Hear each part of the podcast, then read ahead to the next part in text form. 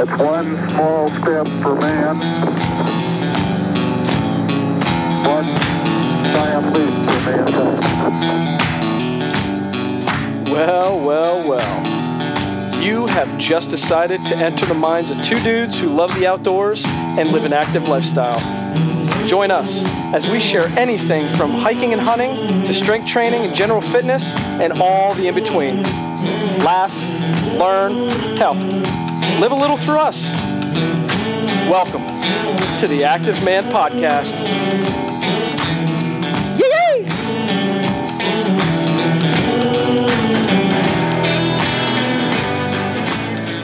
Because I just want to have a conversation with you. We're conversating on the airwaves right now. Well, it is the day. Today is the day. Glorious day. That, what's the name of our podcast? Pretty sure it's Active Man. The Active Man, yes. I should have looked that up beforehand. But yes, we are active men that will speak of active man things. Actively. S- such as your expertise in the hiking world. It's not expertise. It's, just to be clear with everyone, all two listeners, mainly being our respective mothers, I'm not a thru hiker. I'm not going to pretend to be one. Uh, to put it plainly, I'm not cut out for that. I'm just not.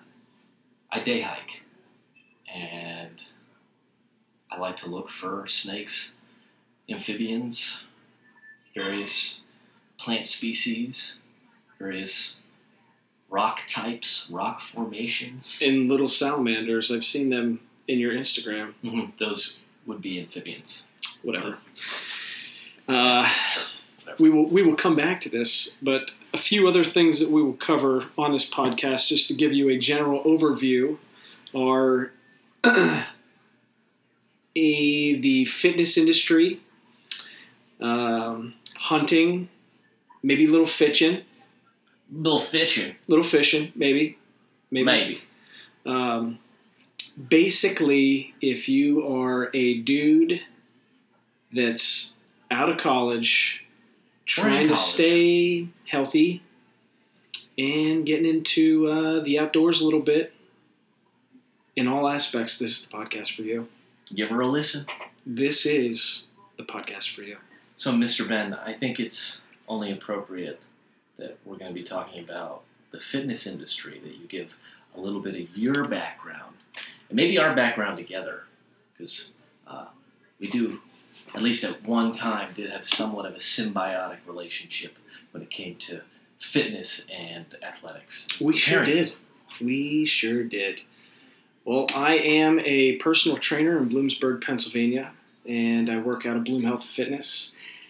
And as it were, young Gavin here was a client of mine back in the day. Back in the day. Actually, fun fact, before we get into preparing for athletics, Benjamin was actually the first person that had ever taught me how to exercise correctly. I was eleven years old.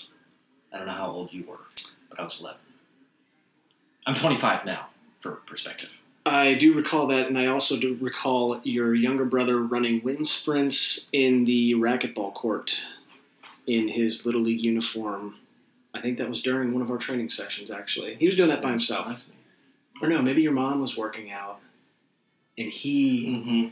was working on his conditioning when he oh, was yeah. like six oh, in yeah. the racquetball court. Yeah, I mean, it was the uh, the early, the juvenile version of the Ben Eshelman training yes. program. Yes, um, yeah, he's working I, on the, the Pelletieri Speed.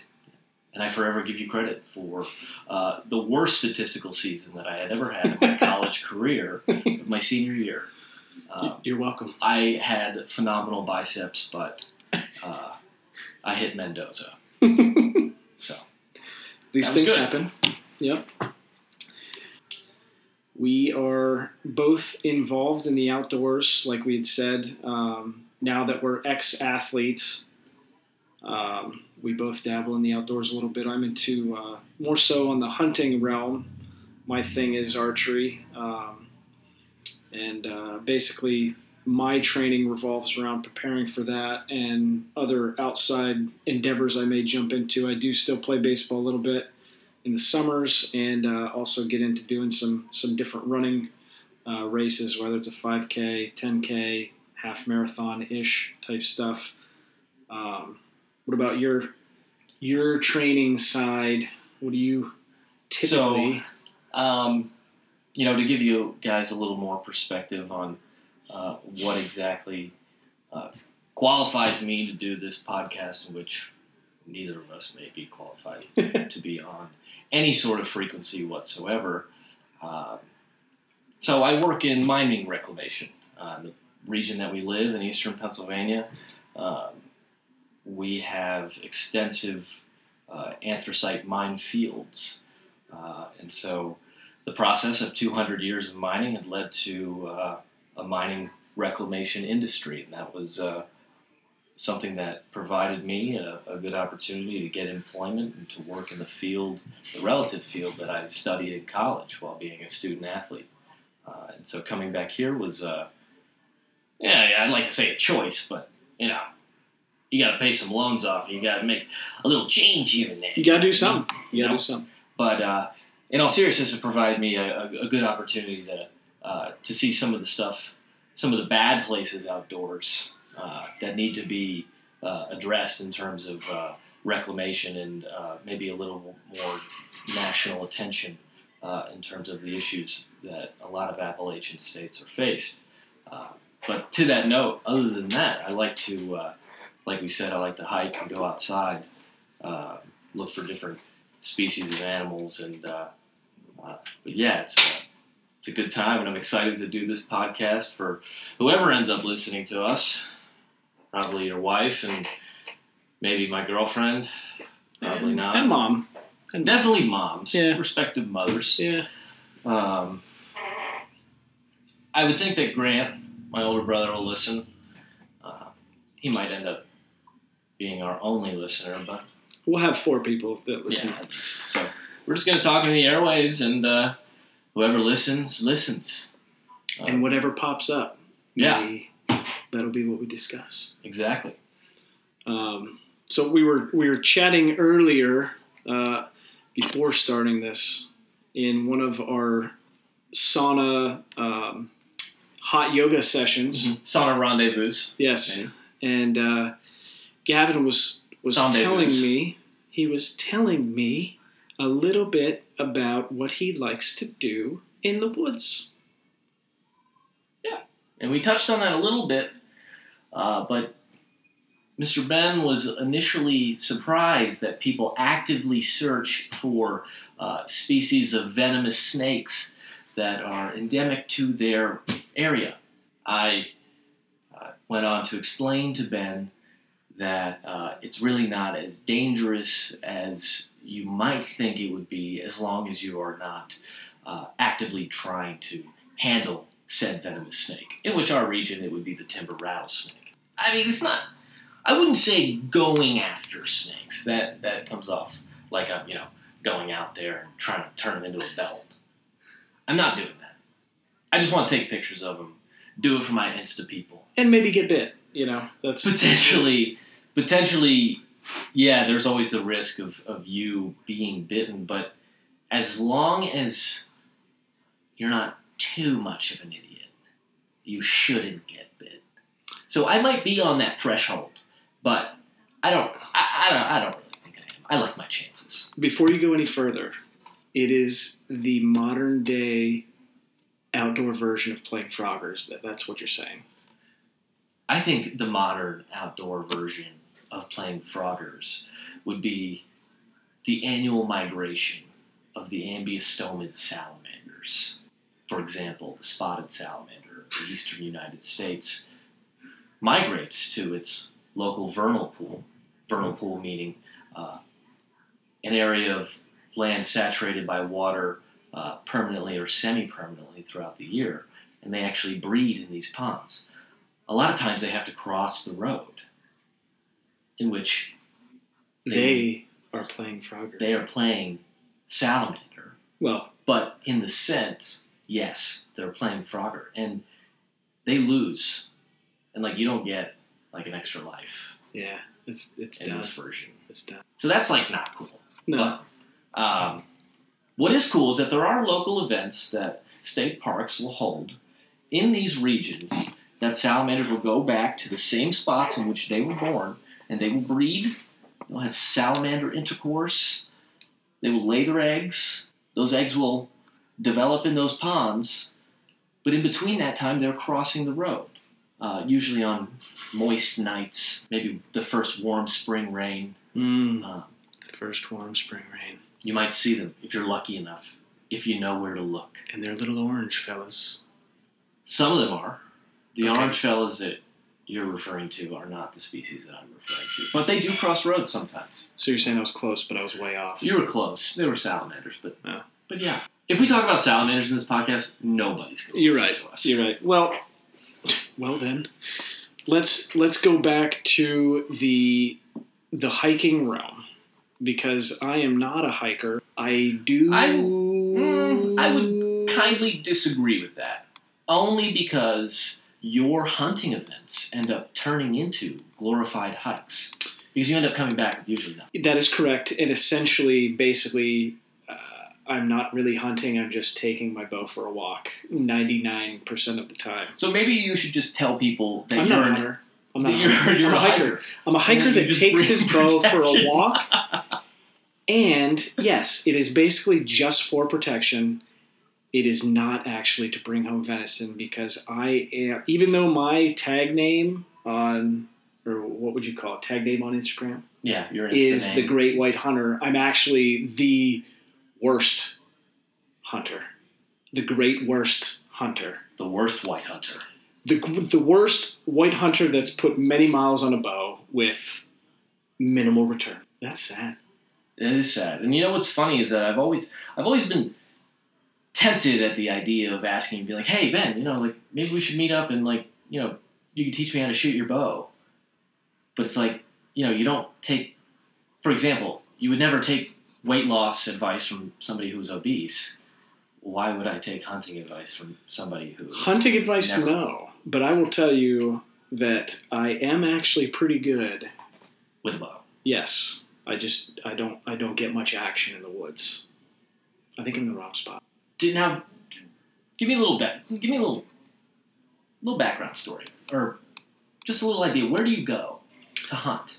Well, initially... Uh, my I started when I was thirty, which was six years ago. You were gonna say thirteen. No, dude, I am I am still a newborn actually. Um, but my first year, I wasn't even gonna talk about this, and now you're bringing it out. You're bringing it out. We're just riding the wave. You're right. Okay, wave we shall ride. Um, so I did. I started when I was thirty, and I had zero equipment like most people when they start. So the first thing I needed to do was get a bow, and I wasn't about to drop five hundred plus dollars on something that I wasn't sure that I even liked. Now, rewind back to when I was twelve, and I was Archer of the Year at Camp Susquehanna in nineteen ninety-two. We're going to need some people to confirm this. Okay, fast forward back to the story. Um, so what I did was is I bought a used bow, um, which it was kind of like one of those uh, one of those deal deals where uh, I had a buddy who had a friend who had an uncle who got it from their cousin's grandfather. The so bow, it was stolen, uh, probably, or forgotten about, because this bow is like from nineteen seventy-two. It was a High Country, which they don't even make anymore. Uh, you can't adjust the draw length on it. I don't even know what the draw weight was. I took it to a local archery shop to kind of have him set me up. And because it wasn't adjustable, I had to use it as is. And one of the, the things that they set up for you when you go to the shop is they figure out what your draw length is, because that's how far you draw the bow back. It has to be perfect, and it's different for everybody's, you know, individual uh, makeup. Understood. Yeah, and this was like a thirty-two inch draw, and I'm a twenty-nine, so it was three inches longer than what I needed. And when your draw length is off, you can't anchor, to your face. And anchoring to your face is one of the things that that makes you accurate when you do the same thing repetitive over and over and over. You want to draw back to the same exact spot as you're working on, you know, your your practice with the targets and stuff. So if you can't achieve that exact same spot, then obviously your accuracy is going to be off. Makes sense. I won't go too far in depth, but anyways, the bow was old. It what didn't fit twine? me. What was the twine, or what do they call the the string used? They call it twine. I it, it it somehow the the string. It, well, it had been re- restrung at some point because the string. What was it restrung with? Like, what's the filament? Is it like, you know, human hair twined together? Man, that would be badass. Man, I don't know. It's it's some sort of... It's like, uh, yeah, I found this in the woods and pulled out my beard hairs and twined them together. And it, it was not bow. It was not an Indian-style stick and string, like a traditional bow, which is what my brother-in-law uses all the time. Like straight up, like longbow. Yeah, dude. That's he's like hardcore, only uses longbow. I like to imagine people that use uh, longbows as like... They go out and find their own flint rocks to create spears. I twine, think he probably does that too. Um, which is actually a weird segue for this. My girlfriend lives right next to a guy that travels yearly to the Amazon to catch sturgeon, or possibly not sturgeon, because I don't know of many sturgeon endemic to South America. I know sturgeon in North America, but uh, anyway... He catches a large South American fish that has armored, pla- armored plating, dermals, I believe they're called. And they're so armored and sharp that he fashions them into like various cutting tools. Like spearheads and I think and knives. Potentially spearheads. I'll have to fact check this for a different episode. But I'm pretty sure that that's what he does. And I'm pretty sure his name's David. And he goes against the Goliath of fishes in the South. The aggressiveness of that fish is uncanny. And we're not even sure which fish it is. It's just, no, no. It's just, I don't know. It was a good segue. And right. Now I'm stuck. So well, let's move on. We'll get, oh, where was I with the story? Uh, yeah, so bow, old, didn't fit. First year out. I'm hunting on my in-laws' farm, which I was only allowed to hunt for one year. I had no clue what I was doing, so I would hunt with my brother-in-law uh, regularly because, again, I was learning from him. He was like my hunting mentor, my mentor. Thanks, Mike. Uh, thanks, Mike. Thanks, Mike. Um, and the the first time that I had to go by myself, he was going out to Colorado with his father. And I was like, eh, should I go by myself? Because what if I get one? I don't know what the hell I'm doing as far yeah, as yeah, gutting yeah. it, you know, or field dressing and... I'll go out. I'm not going to see anything anyways. Well, I end up going out. Weather is so-so. It was like the third week of October, and it starts pouring, raining sideways. And I, I'm up in the tree. I knew weather was coming, but I decided to stick it out. Like, uh, why in God's name am I sitting here in sideways rain, freezing, to basically... just stare at my bow hanging off the tree and imagining that I'm going to be successful. So that was like one of your worst hikes. It you know, was quote-unquote hikes. Until I literally was starting to zipper up my pack, and out of the corner of my eye, I see a decent size rack, which at that time was decent for me. It was a small little eight-point, um, But I saw, I'm like, oh my God. Elk? And no, it's just a deer, a white-tailed deer. A deer. In Colorado? No, no, no. This oh, is, God. This is, this I'm me. so lost. This was me at the in-laws. Uh, we have farm. lost all two of our freaking listeners already. We ruined it. But I'm anyways. caught up now, so just continue. So let, we'll make the long story short. Rain sideways. I'm freezing. Packing up. See deer. Deer starts walking across the middle of this field in front of me. And I went from being so angry and uncomfortable to I can't feel my arms or hands because of excitement. See, that's so cool because, like, you know, I don't hunt, so I've never actually had that experience. But what it sounds like, that that's, that's like, totally primal. Like, you were just felt really shitty outside went, in these terrible conditions right. and felt awful, and then you locked in. From on one end of the spectrum to the other. Like, I hated life. I was so mad. I'm an idiot. I, I'm the worst hunter ever. This was so stupid coming out to, oh my God, I don't know what to do. And I'm so excited. I'm like shaking. My freaking heart is like beating out of my chest.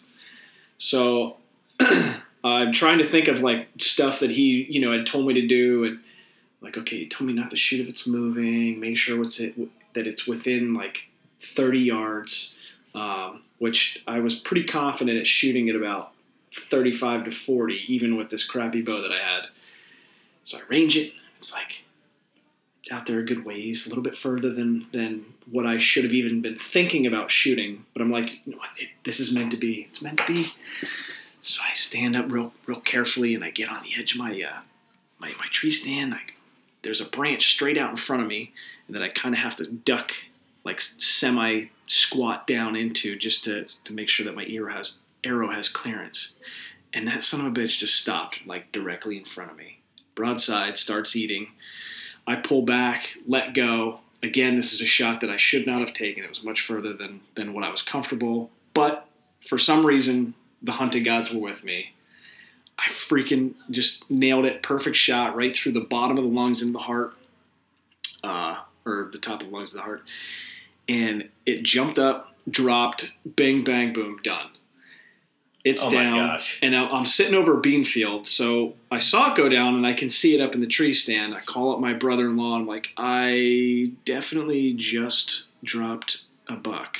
Like, all right, well, call call Matt. Matt's my other brother-in-law who works on the farm. He'll come over and help you. So I call him. He comes over. Father-in-law comes out. We get out. We start looking for it. We find it. Bing, bang, boom. First deer down in, like, the third week of archery with a shitty bow. Total luck. At that time, I thought, oh, this is easy. But I'm telling you right now, it's total luck. All these things have to kind of come together in order for you to be successful, especially when you don't know what you're doing. Um, Dude, that is nuts. It, the hunting gods were like... They were with me. Nah, for this time, we're going to give this guy a dope experience after seeing out some really horrible conditions. And then for the next subsequent years, he's literally... not going to get any action. And we're just going to waste away all of his hard-earned money. Minimal action for like two years after that. And then the last couple years I've at least gotten one each year. But I started off with a bang, then got incredibly cocky and thought, oh, this is easy. And that's when you no really started. Deal. And that's when you really started calling yourself the Great White Hunter. Yeah. Literally uh, after you dropped that thing, you changed your Instagram name. And I had no reason to doing so. Because it was just total luck. I was basically riding high thinking that I was the king, when in fact it was one of the most luckiest situations slash scenarios ever. Ever. And, and I just, you know, I can't, I, I, obviously I can't empathize with you because I don't know how you feel about it. But I just can't imagine what it's like. Actually, I can. Actually, I can. So, when I was hiking with my girlfriend, we were down uh, close to where she lives in Northern Virginia. We were hiking in the uh, uh, Shenandoah National Park. You're with anyway, your lady, your special lady friend. I'm with my lady friend, and we're hiking uh, a place called Old Rag. Very popular place mm, in Virginia. I know her. Mm-hmm. You do know Old Rag? Yeah. Seriously? No, I don't. But okay. Keep going. Well, this is good. Fine. Anyway, it's basically... Um, a large uh, granite formation uh, in the uh, Blue Ridge Mountains of Virginia. Um, predominantly granite. It's not the only rock for, you know, geological formation there. But anyway, we're hiking, scaled up, got a great view. We're on our way back down. And, like, at this point, I was still, I, I was, we were really getting into like actively looking for snakes, salamanders, frogs, anything cool we found cool that we could find. Um, but I wasn't actively looking at this time. And so we're hiking down. We're we're about, about to the car. And uh, the way the lay of the land is, is you have to kind of go through this this holler to get back to the vehicle. What is a holler? It's like a small valley. Okay. I guess. Okay. Uh, but, so we're walking down the trail, and, and we had already seen one black snake, uh, black rat snake, uh, to begin the trail, and so I was pretty amped up, and...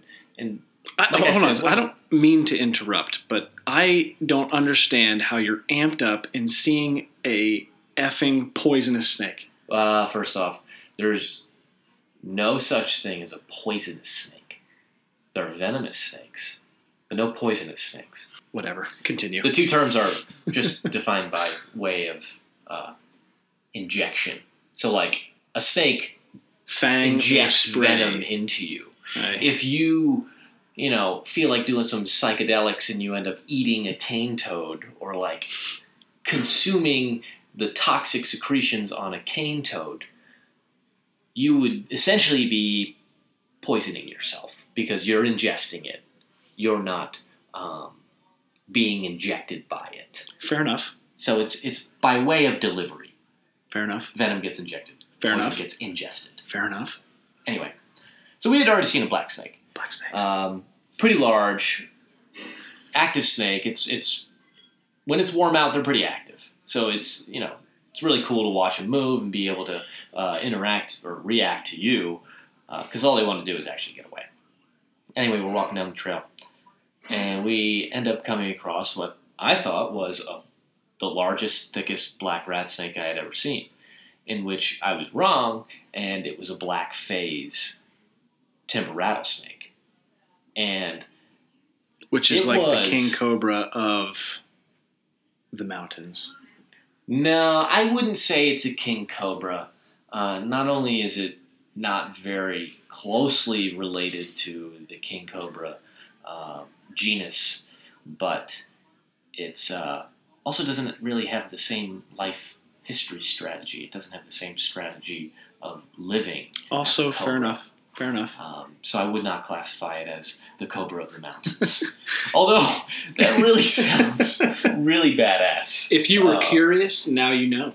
Yeah. Now you, now know, you know that the timber rattler is not the king cobra of the mountains. Back to your story. Go. And so we ended up, you know, walking up on this thing. And this was like my, you know, this is my version of... your encounter uh, with, you know, your deer. Snake gods were like, I'm going to let this timber rattlesnake cross this trail at the exact same time that Gavin and his lady friend are walking down the trail. Now, I know you're crazy and you get excited by snakes, but does your special lady friend enjoy them as much as you do? Absolutely not. She's Fantastic. intrigued by them. She's mm. intrigued by them. Okay. But she uh, she definitely doesn't want to handle them. Not that I blame her. Uh, it's not that I handle the rattlesnakes. I'll, you know, catch your non-venomous snakes. You'll wrangle. I have no qualms with that. You will wrangle the non-venomous. You will leave the venomous alone. Mm-hmm. And the only reason I would wrangle the non-venomous in the first place is just to maybe get like a picture.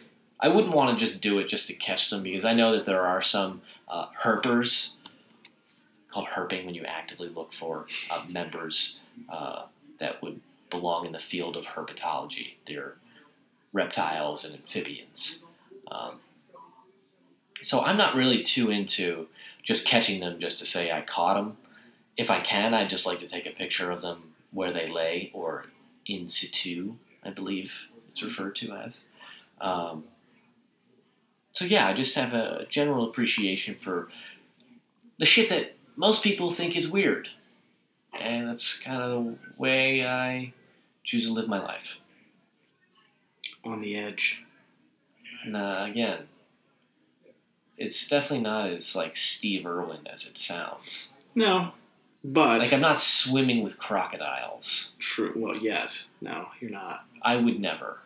They're man-eaters. They would, they, like, they want to consume you. Like, a rattlesnake doesn't want to bite you. A bear, a black bear, in the East, usually does not Most of the time, I should say. No, not does not, not even want anything to do with you. Might want something to do with your trash, but no. So, like, snakes get a really bad rep. Now, I can appreciate the fact that, you know, there are some different areas on the globe that have insanely venomous snakes, and the people in these areas might not live in uh, too urbanized areas, and even if they do, they come across, you know, like black mambas. I like I would never even like, I'd be terrified of black mamba. Let's just get that straight. I, I would not want to find one. The reason why I hate snakes so bad is because I actually had a close encounter in my teenage years. Interesting. It's another story. It might be too much for the first podcast. I think it's going to be too much. Because if we talk we, about too much, we'd literally, well, yeah. we literally won't have anything for, like, ever, maybe. I will give you a Cliff Notes version just to let you know that I was almost killed by a, uh, what the heck kind is it? They're in water. Please don't say water moccasin. It was not a water moccasin. It was a copperhead. A copperhead? Yes. My girlfriend had a copperhead. And they do not attack people normally. But no. I think I was probably – I was fishing in the water at Penn's Creek. Mm-hmm. And luckily, one of my friends was the ultimate outdoorsman at that time. He saved my life. I'm going to tell leave. you something that you're probably not going to like. It probably wasn't a copperhead. It was probably a northern water snake. It was a copperhead. He's the ultimate outdoorsman. He ID'd it. Hmm. Interesting. I, I, it wasn't originally we'll have to get in the water. It came into the water. It came but into was, the water. I was close to the opposite bank on that side. My friends that I was fishing with saw it go in and swim in my direction, whether it was coming after me or not. Do you think it was sizing you up? I... See if... I can swallow this bald man. I'll be honest, I had hair at that time. It was very thick. And I think what happened was, is it could sense the alpha of me. The testosterone. Or lack thereof. They have these testosterone receptors on the end of their snouts, uh, in which if an animal is filled with too much testosterone, he, they don't even want anything to it, do with I, it. And so while that was a complete lie, I like to think that it knew how much testosterone you possess. Probably, probably. I didn't have a beard then either, which is interesting. Yeah. Um, man, I can't. I we're, we're gonna. I'll leave this. We'll talk about it another time. All right, that's fine. Near encounter, Tracy Fetterman, Officer Fetterman, saved my life. That's Officer. all. That's all I'm gonna say for right now. We'll come back to it. Maybe protect and serve my friends. Maybe the next thing. But what we do need to get into is the main portion of this, which we'll keep very brief since we're almost out of time. Dude, we have talked for a long time. And people, we're people, people aren't going to listen. The main portion. So the big thing, uh, I because I am a hiker that takes bows for walks, I have no experience in any type of hiking other than hiking Ricketts Glen, which is a pre-laid out path that millions of people have done. I mean, you go, you look at the falls, blah, blah, blah. Potentially but, dangerous. It can get slippery there, but I can appreciate what you're saying. It can be slick. Um, because I am not a hiker and I have no idea what the heck I'm doing, I basically want you to give me the gist of how I can become a hiker. Like, where do I start? And the first question is, what equipment do I need to begin? I know you don't need everything, but mm-hmm. what are, like, the things that I need to start hiking? Well, I mean, to become a hiker, that's kind of like a an interesting thing. That's like a, you know, how do I become a, uh, I don't know, how, how do I become a reader? You just start doing it. If, if you have the means to do it, like, you know, if you can, literally, if you can walk from point A to point B, you can day hike. Day hike. Not through hike, which is like what some people do. Not me. I want to reaffirm that in case I get freaking just lit up by some through hikers that end up somehow listening to this oh, podcast. I, I think, you know, in my perspective, but, I, I said you're a professional hiker, but I'm not. You, you have I've been to a lot of places to day hike. Right. Let's you have experience hiking. Yes. I have no clue. You're my hiking mentor. And you're going to give me information. So, so honestly, start. for equipment, yes, I would say that the most important thing you can ever bring is water. water. That's another one of my questions. What else? Good. I'm glad you were going to ask about, you know, yeah, the, the thing we actually need to survive.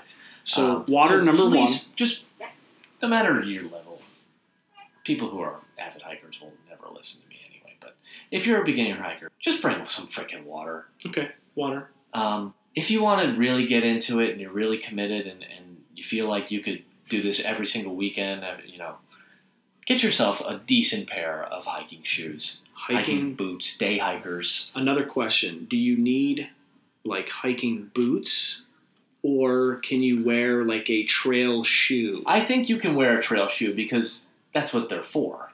They're for the trail. Correct. But um, I personally like, like, really fast, light day hikers. Something okay. that goes over my ankle so I can tie it tight. Gives me the false sense of security that I'm not going to snap my ankles if I go down some sort of rock scramble. That you won't get bitten in the ankle by a snake, too. Mm-hmm. Okay, so water, we can wear trail shoes. What else? Or or general athletic shoes. Okay. Um, right. Depending upon the terrain that you're going on. Let me, you know, make that as like the huge backdrop. All right, like, so that's big. You got to know your terrain. You have to, to know for the place appropriate footwear. Assuming that you know where you're going, since you're going somewhere close to where you live, um, water, ample footwear. Mm-hmm. Um, mm-hmm. Actually telling somebody if you're not going with somebody else, or even if you're going with somebody else, actually telling somebody where you're going and when you the general time at when you plan to be back, because like. People don't report missing hikers, like, as soon as they go missing. You know what I mean? Yeah. And so, like, it's a generally a good idea to let somebody know when you plan on being back. That makes sense. I'm not saying that it's going to happen to you, but you don't want to be forced with, like, like that dude in one hundred twenty-seven hours. He, yeah. like, literally had to saw his own arm off yeah. with a pocket knife. I don't want to do that. And that's an extreme example, but that's... I mean, nevertheless, it's right. an example. If he would have told somebody where he was going and when he was going to be back. He didn't tell anybody. All right. Was. So let somebody know. Let somebody know where you're going. Preferably go with somebody and let somebody know. Uh, not that it's, like, dangerous to where you're, depending upon where you live, again. Um, not that it's inherently dangerous to go out and day hike. Fair. But do I need a majestic backpack? Hmm. Filled, filled with hmm. what? I do need a backpack. Mm. I don't, but I should. Probably should. Just okay. ease. You can carry your water. Carry your water. What other things would you put in the backpack for a beginner? Food, snacks. Some snacks. You never know if you're going to get into a caloric deficit in which you'll turn into a. You know, if you're not familiar with hiking, and uh, you end up putting in some miles. Yeah. You're going to be burning some calories. Like I said, I had no clue. So the basic... Yeah, you're going to definitely want some, some food, calories. Some food. A light snack. Don't bring anything ridiculous. Right, because you don't want to have a ton of weight on your back yeah. either. And, like, no perishables. Like, come on. I know. Let's be smart. Yeah. Yeah. It's kind of like a common sense thing. But um, any other necessities? I, honestly, I would say a form of identification. Okay. Yeah, definitely. Oh, you should always have I D. Yeah, but, I mean, people like to, you know, it's like, oh, I'm not bringing my wallet because I'm going out in the woods. Yeah. yeah. You know, it's like you should bring a form of identification because, you know, there's, I don't know, I've never ran into a reason where I actually, actually needed it, but it's like, you know, the only time you're ever going to need to prove you're who you are is, like, when you don't have your freaking I D. That's true. Very true. Um, what about a G P S? Do you need one of those? Uh, no. Okay. I don't think so. You need the ability to read a map. Okay, so if you don't remember from school, then you're in trouble. If you don't remember from school, then you're in trouble. Honestly, I don't remember actually learning how to read a map in school. It was like one of those things that I was just already interested in. So you already knew. I uh, like it was kind of like I, let's put it this way. I played some Risk. Risk. Pretty sure that involved a map. Fair enough. Yeah, you're right. The game, uh-huh. the board game. You're, Rune, you're damn right it did. RuneScape. Yeah. Which well, is not something outdoors at all. But well, the other anyway. thing, too, is your, be- your ass better stay on the freaking trail. And the trail is marked. Excellent point. All of them are marked. I do know this. I, I know they are marked. I know they have carving, not carvings, engravings markings, into trees. Blazes, I mean, there's pretty much stuff the whole trails. way. So don't go off the trail unless you know where you're going. Yeah, that's, again, I, I should have mentioned that, but that's, just don't be. All right. Don't be that person. So don't wander off the trail. Let's, let's say, because it's only your brother, my mother, maybe your dad, and one of our buddies listening to this. My dad will be so disappointed. Honestly, both of us. But. Let's let's say I want to go tomorrow. Where the heck do I go? I mean, cl- you know, in this general area, or you can say, okay, well, talk to your local blah blah blah to find trails. Like, where where do I start to find a place to go? So, if you have the internet, the net, Google's a good place to start. Google. Just say, you know. State parks near me, state game lands near me. Okay. Um, that seems to be the most effective method. What I've liked doing for our social media users that also follow us, which you probably couldn't be listening to this if you didn't use some form of social media. Correct. I like to find out parks near me and then go on Instagram and look at the places. You know, the little places mm, category? Yeah. And then type it in. Never used that on Instagram before. It's ever. It's I've seen very it. underrated, honestly. Because then you get like, you get a kind of a uh, a spectrum of quality of photos and places. So you, you know, there are some people that can make like not like as exciting hikes look really cool because they're really good camera, you know, they're good mm-hmm. photographers. Mm-hmm. Uh, And then there are others that make really awesome places look dumb because they take a stupid selfie of themselves, like, you know, posted up and looking down at the ground while they have, you know, an amazing view, uh, maybe right at their feet. Side note, we need to do that, actually go on a hike and take some photos. I like that. Okay, but anyways, carry on. So you, you contact your local parks, state game lands. That's a good place to start. Um, Google.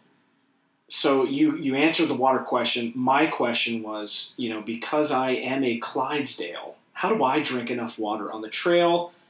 I need to pack ample water. You need to pack ample water. And I would say... Um, like for... What would you recommend for a person to know how much to take? I, I mean, I like to think, you know, especially for, for somebody who's involved in And in fitness, you know how much water you need to to stay hydrated. Um, now, essentially take how much water you need to stay hydrated when you're just doing general, your usual physical like regular phys- physical activity. Okay. All right. And then just take it and just take like fifty to seventy-five percent more. Okay. That's a good place to start. Yeah. Uh, I, I would say if you're between the weights of one hundred eighty to two hundred thirty pounds. If you're doing a ten mile hike, you should be bringing at least forty ounces, forty-five ounces of water. I wonder how much the real hiking Viking takes when he does his hike. He probably takes a shit. I don't think he takes any, and he just he drinks drink out of any water source yeah. that he can find. Dude is a savage. He will hopefully be on our podcast at some point. But yeah, I mean, that would definitely lower his cred. Well, but he might bring ours up. He could. He potentially could. Um, all right, back to my questions for you. We covered G P S. Big question, where are there safe places to number two? Hmm. What do you do when you get a number two? So my method is I always go before. But and what, if if I like, have to do it. Yeah. Do you dig a hole? You should dig a hole. In the hole covered You up. should dig a hole. Please... For the love of God, Look, people don't know. everybody don't know. else around you, please don't poop just directly on the ground. like, uh, come on. It, I mean, it's like, common you, sense. I know it's it it is, but it should be explained. Like it should be explained. I mean, I, I don't want to go too far into this, but you know, when Did you're it? hunting, it happens sometimes, mm-hmm. and the right. Number one, you don't want the animals smelling that because then they won't come around. So it might be better for you because then bears won't come around if you've just left a dookie right next to you. But you don't want to do that. Get it in a hole, cover it up. Dig yourself a poop pit. and that's, cover that's it up. All right. Okay. And bring some, bring some, bring some T P so, in a plastic bag, and don't throw your T P out. All right. So like, some of that goes in the pack too, and that's T P, wet wipes, reason. anything like that. Yeah, one wipe Charlie's, whatever. All right. All right. Uh, you covered bears. Um, pretty much we don't have to worry about them in our area uh, unless you get between the mom and the young, and then you're in for bed day. Yeah, um, yeah I have no I have no advice to give for that. So bear spray? Yeah. Just in case? Yeah, honestly, yes. When we were hiking in Alaska, that's like a must. Well, up there with grizzlies, those yeah. things are ferocious. Yeah, that's a conversation for a different episode because yeah. then we literally won't have anything All else right. to talk about. The last question I have for you. You've done overnight. I have. Nights. I have not. Again, people, probably person listening. I'm not a thru hiker. But you've right? spent a But night. I have spent nights outside. Okay. In which I was hiking on various days. Fair enough. Um, and that was mainly in the states of the southeast. Southwestern Virginia, Uh, western North Carolina, northwestern or northeastern Tennessee, northern Georgia. Um, really beautiful spots in southern Appalachia. Really, were, really beautiful. Were you able to sleep? I was. One of the first nights, I actually did a, a, a May term in, in, at my college at Roanoke, um, where we did backpacking in southern Appalachia. Nice. And, uh, you know, that really opened up my Appalachia eyes. Or Appalachia or Appalachia? Good question. I guess it's where you're from or how you want to say it. I don't want to say it wrong. I'm not going to get too into this with you right now. Is there a right and is there a wrong? I guess it depends on who you ask. All right. Continue. Go go back to what you're saying. Sorry. Anyway, yeah, got a good chance to um, to hike around some of the southern Appalachian states. But it really gave me an opportunity Uh, to experience, uh, you know, just because you're in the South, you're still hiking, and particularly in southern Appalachia. Emphasis. Bring some cold weather gear, too. The first night we were there, everyone, except for our professor, who was, you know, pretty avid outdoorsman, has been mm-hmm. doing it for a long, long time. Uh, everyone but him was very underdressed. It got down to like thirty-five. And that's and like, something... this was in May. This was a Maymester. So like... That is something I would assume it would still be warm enough that you wouldn't need stuff special. You would assume so, but okay, that's so what happens even, when you assume. Even if it's summer, you still want to have Bring something. Bring a sweatshirt, just and maybe case. Sweatpants if you're overnight. Okay. Something light. See, I would have been the dummy that, that didn't take like a sweatshirt if I was doing this in the southern states. Mm-hmm. And, you know, I really didn't. Luckily, my uh, some of my North Face gear was very, very good. Okay, so you basically gave us the run-through. Um, go over each thing real quick again. So, all right. Ample footwear. Bring some good footwear. Bring your freaking water. Water. Bring enough water. Enough. For all parties involved. Just you still don't, bring enough water. Don't drink out of streams unless you absolutely have to. Unless you absolutely have to. And even if you're like if you have pretty to, good with the outdoors. You're an idiot and didn't pack enough water. Or if you're pretty good with the outdoors, you can know like where there's a spring yeah. upwelling. Beginner like myself. Beginner, I don't know. Don't. No. Just okay. don't. Water, shoes.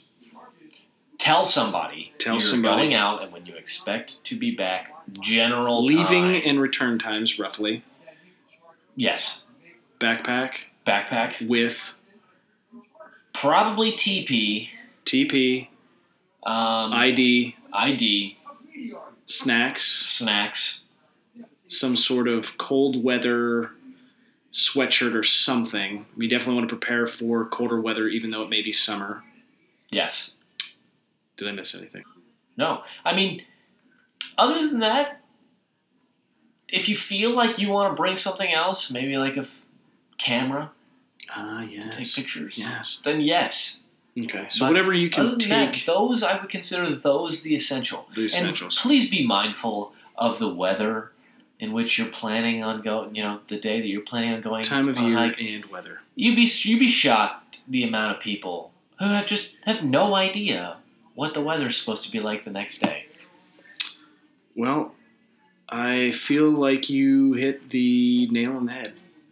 End this with, uh, you know, where, after listening to this, now, Mom, you already know what our Instagram is. You may not know Gavin's, but you can find Gavin at...